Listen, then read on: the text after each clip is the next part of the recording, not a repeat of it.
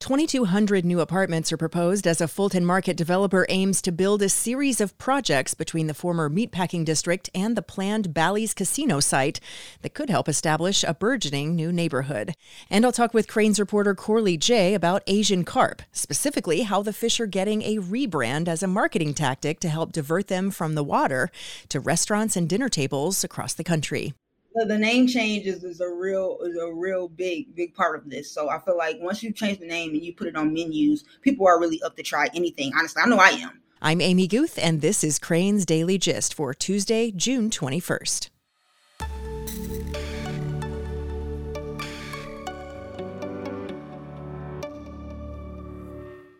When it comes to a professional like your doctor or lawyer, you want someone who knows you well. Wintrust believes you should have the same relationship with your banker, someone you can call directly and know they'll understand your concerns. Thousands of local business owners called their Wintrust banker when they needed Paycheck Protection Program loans. They called, Wintrust answered, and helped more than 11,000 local businesses secure funding. Learn more at wintrust.com slash dailygist. Member FDIC.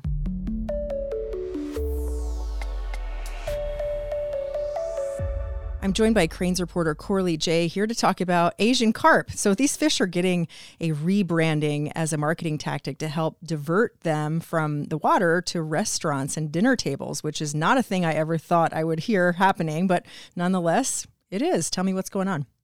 Yeah, for sure. So Asian carp is an invasive fish and they were accidentally dumped into the Mississippi River back like in the 70s.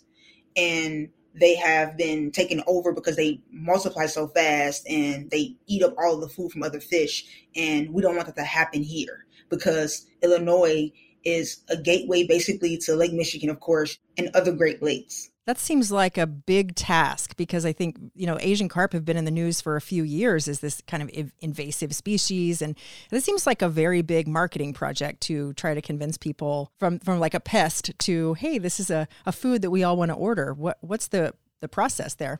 Yeah, and that was a big thing too. So they said it was like a lot of misrepresentation of this fish. So Asian carp is not a bottom feeder. It gets uh, confused with common carp and actually Asian carp is a top feeder. They eat plants like plankton because I guess like if it was a bottom feeder, it wouldn't be kind of a fear. But because they're taking food and other nu- nutrients from other fish, then that's kind of the problem. Um, the rebranding is from the Illinois Department of Natural Resources, and it's actually six hundred thousand dollars just to do this rebranding. And the effort includes hiring a sales team, bringing on distributors, retailers, and restaurants. Who's leading that charge? The Illinois Department of Natural Resources with the U.S. Environmental Protection Administration's Great Lakes Restoration Initiative. That seems like just such a big project. But as you noted in your reporting, which I found really interesting, this is not the first creature from water to kind of get a rebrand. I don't think about animals needing a rebrand, but nonetheless, so Chilean sea bass, orange roughy, peaky-toe crab, all things, their, their original names are not necessarily that uh, appetizing sounding. Right, right. So you said the peaky-toe crab, once known as mud crab, and then you have orange roughy, also known as uh, slime head at first. So that's funny. And I think that it's cool that you have rebrands in other foods such as prunes. What will it take really to to shift public opinion? And, and it seems like it's been successful before. So are people optimistic? Oh uh, yeah, very optimistic. It's all about the taste, right? So as long as it tastes good and people like it, there's no worries. Still, I feel like, you know, if orange roughy was on a menu, delicious or not, it would be a hard sell to call it slime head, sauteed slime head, you know. Right, right, right. The, the name change is, is a real is a real big big part of this. So I feel like once you change the name and you put it on menus, people are really up to try anything. Honestly, I know I am. Yeah. I'm not I'm not hesitant to try new foods and if it's yummy, I'm definitely going to keep ordering it. So you talked to Professor Pradeep Chintagunta at University of Chicago booth about this this kind of rebrand. He made a good point about things being on menu, like at McDonald's, like as far as their fish sandwich, we don't necessarily know what kind of fish it is, but we order it anyway. And if it tastes good to me, like I said, I'm going to order it.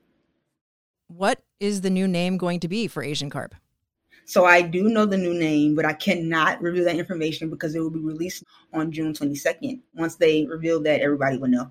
So the agency is going to announce this this new name that we're going to know Asian carp as. That seems kind of interesting. Yeah, it's cool, right? And, and then how long will this this rebrand campaign last? It's uh, a six year effort.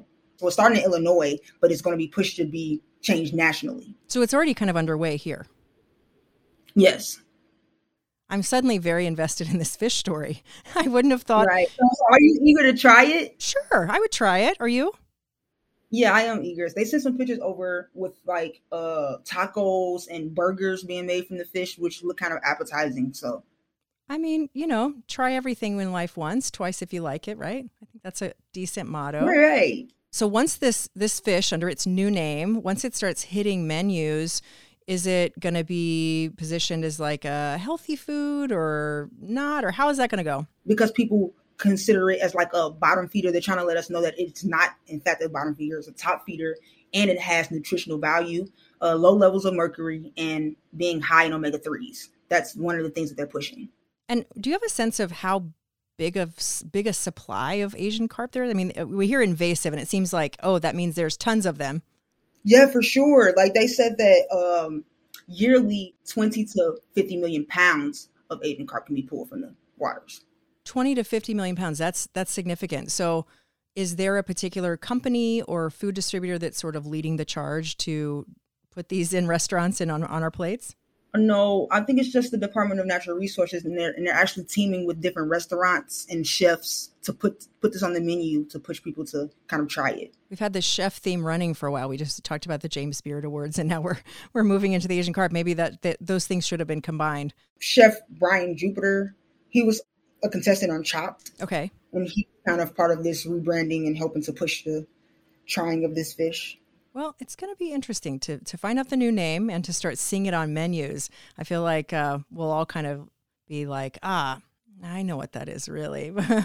My personal opinion on it is that the people that already have like negative connotations and kind of views towards towards the fish won't want to try it, even with the rebranding. You know, it's kind of for people who's un- who are unfamiliar with it. Yeah, they'll suddenly go, oh, what is this interesting fish on the menu? I'll just try that. Interesting. I think this is going to be an interesting story to look back on maybe in, you know, six months or a year and see suddenly this fish is all over the menu and, and it's this all these chefs are using it when we're all kind of like you know that's the asian carp we've been talking about right and, I, and I'm, I'm interested in seeing if it's going to be like on like high high end menus or we're going to see it on like these kind of fast food mcdonald's type of thing Right. Will it be in the fish sandwich? Will it be, you know, of some fast food place or will it be, you know, a, a part of a really fancy tasting menu of some high end restaurant? It'll be. Right. Yeah. And I wonder how much it's going to cost for the, you know, average consumer. That's, that's, I feel like that's going to play a big role too. And how much is, if, it, if it's plentiful, then you would think that it wouldn't cost that much. Is all, but everything is going up. So you have to consider like inflation too. Not even the Asian carp spared from inflation, hitting hitting everything. Right. All right. Well, thanks so much. We will talk about this again once we know their new name and once we see how they do on menus. We will revisit this topic. Corli Jay, thanks so much. Thank you. Coming up, Chicago has a new black owned bank in the works. We'll talk about that and more right after this.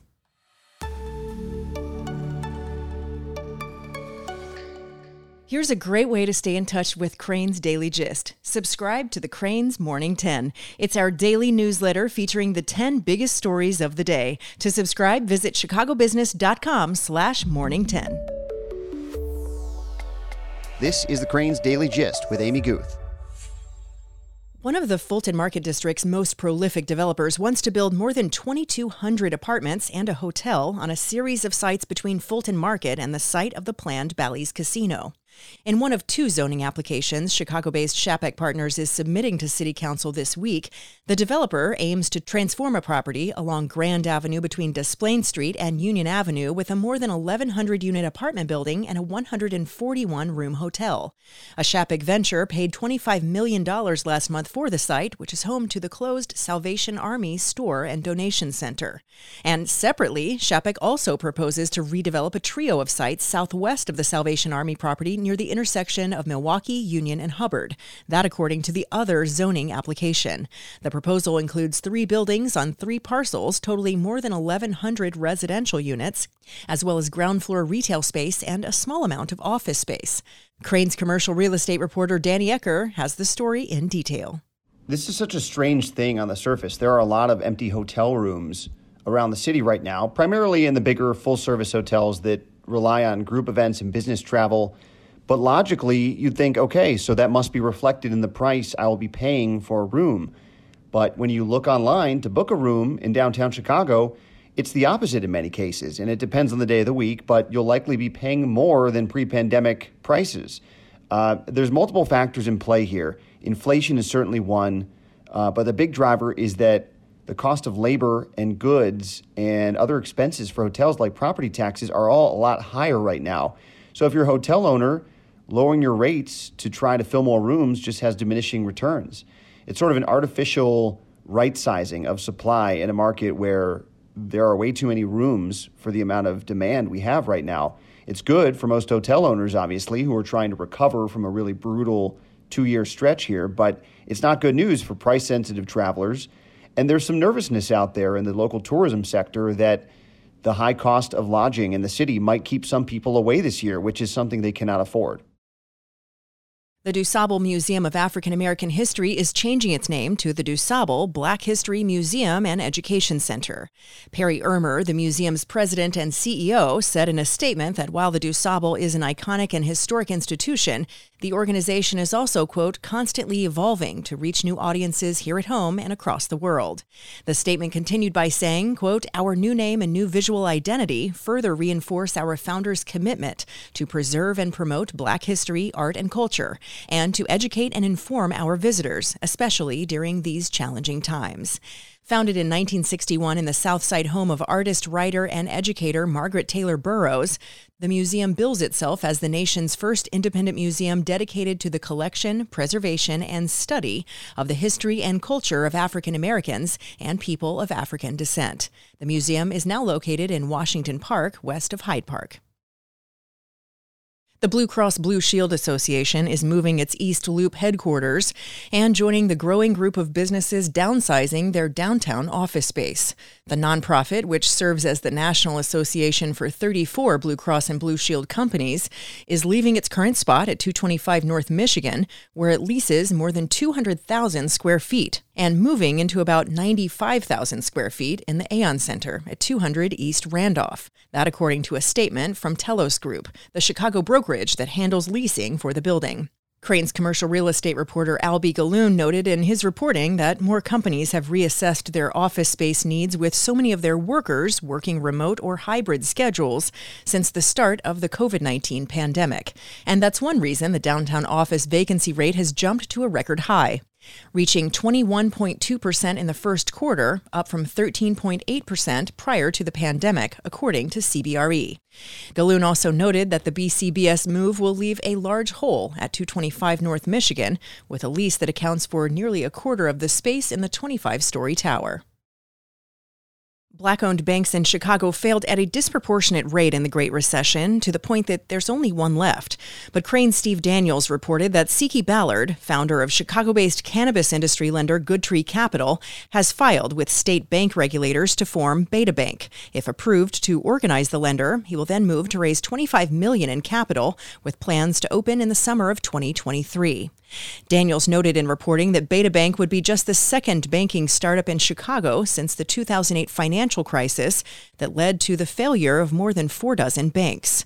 Betabank would be entirely digital with no branches and would focus on lending to small businesses that would take what Ballard described as the biases inherent in credit approval out of the process. Daniels noted that the proposed bank is relying in large part on Google and Deloitte, which Ballard reportedly described as strategic vendors, to construct the technology platform, and that would make it one of the first digital banks on Google Cloud built from scratch. Ballard must next get approval from the Illinois Division of Banking in order to organize the bank, which could take six to nine months.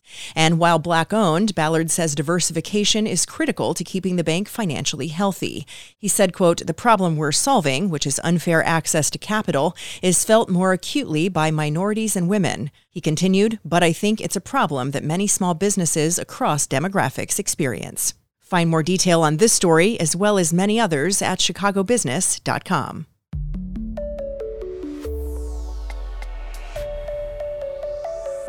That's Crain's Daily Gist for now. Check in on our continuous news feed at chicagobusiness.com.